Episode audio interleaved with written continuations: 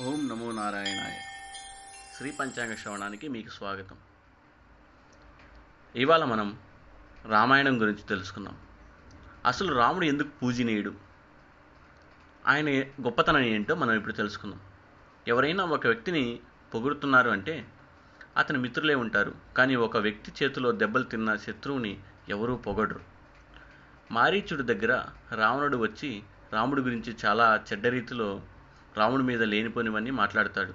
అప్పుడు మారీచుడు రావణుని మాటలకు అడ్డుపడి రావణ నువ్వు నాకు రాముడి గురించి చెప్పేది నువ్వు వీరుడైన రాముడిని గుణవంతుడైన రాముడిని పొగడకపోవచ్చు. కానీ రాముడు నీలాగా చపలుడు కానే కాదు. తొందరపరి మాట్లాడేవాడు అంతకన్నా కాదు. సాక్షాత్తు శ్రీమన్నారాయణుడు. అతని గుణగణాలు సద్బుద్ధులు ఏమిటో అన్నీ నాకు తెలుసు అని జవాబిస్తాడు. రాముడు తన తండ్రి చేత అడవులకు వెళ్ళగొట్టబడ్డాడు అని అనుకుంటున్నావు. కాదు. రాముడు మర్యాద లేనివాడు అనుకుంటున్నావు. కాదు. శీలవంతుడు కాదంటావు. అది పచ్చి అబద్ధం. స్వార్థపరుడు అనుకుంటున్నావు. కాదు. అల్పమైన క్షత్రియుడు అనుకుంటున్నావు. కానే కాదు. ధర్మహీనుడు గుణహీనుడు అసలే కాదు. తనకంటే చిన్నవైన జీవులను బాధిస్తాడు అనుకుంటున్నావు. కాదు. రాముడు సర్వజీవుల మేలు కోరేవాడు.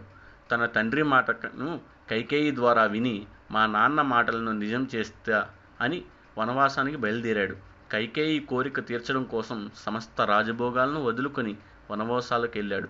భరతుడు రాజ్యం ఇస్తానని చెప్పినా తండ్రి మాట నిలబెట్టడం కోసం భరతుడి విన్నపాన్ని తోసిపుచ్చాడు. రాముడు కర్కశుడు కాదు అవిద్యావంతుడు అంతకంటే కాదు ఇంద్రియాలను జయించినవాడు కాదు. రాముడు గురించి వినకుండా ఊహించలేని మాటలను మాట్లాడడం నీకు తగదు రావణ. రామో విగ్రహవాం ధర్మం సాధ్యు సత్య పరాక్రమం.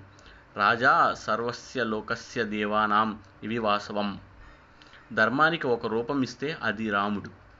సాధు పురుషుడు పరాక్రమవంతుడు సర్వలోకాలకు దేవతలకు ప్రపంచానికే రాజు. విశ్వామిత్రుడి యాగాన్ని పాడు చేయడానికి నేను వెళ్ళినప్పుడు రాముడు పన్నెండేళ్ళ బాలుడు. సరిగ్గా ఆయుధాలు వాడడం కూడా రానివాడు. ఆ పిల్లవాడేం చేస్తాడులే అనుకున్నా. రాముడికి నా మీద వేసిన బాణానికి వంద యోజనాల దూరంలో సముద్రంలో పడ్డాను. నన్ను చంపవద్దు అనుకు అనుకున్నాను కాబట్టే బ్రతికి ఉన్నాను. అప్పటికీ ఏ చెట్టు పక్కన రాముడు ఉన్నాడో ఎటు నుంచి వస్తాడో అని భయం పట్టుకున్నది. ఎవరిని చూసినా రాముడే కనిపిస్తున్నాడు. కలలో రాముడు వచ్చి హడలిపోతున్నాను. నీకో విషయం చెప్పనా రావణా? రాతో మొదలయ్యే ఏ పేరు విన్నా గుండెలో జారిపోతున్నాయి అని రావణుడితో అంటున్నాడు. ఎక్కడైనా శత్రువును ఎదుటివారి తిడుతుంటే తెగ సంతోషపడతారు. కానీ రాముడి చేతిలో చావు దెబ్బలు తిన్న మారీచుడు రావణాసుడి గురితో రాముడి గురించి తప్పుగా మాట్లాడితే సహించలేకపోవడం రాముడు ఎంత గొప్పవాడో మనకు అర్థం చేసుకోవచ్చు. అటువంటి శ్రీరామచంద్రుణ్ణి మనం ఆదర్శంగా తీసుకోవాలి. నిత్యం రామస్మరణగా ఉంచి అనుగ్రహాన్ని పొందాలి.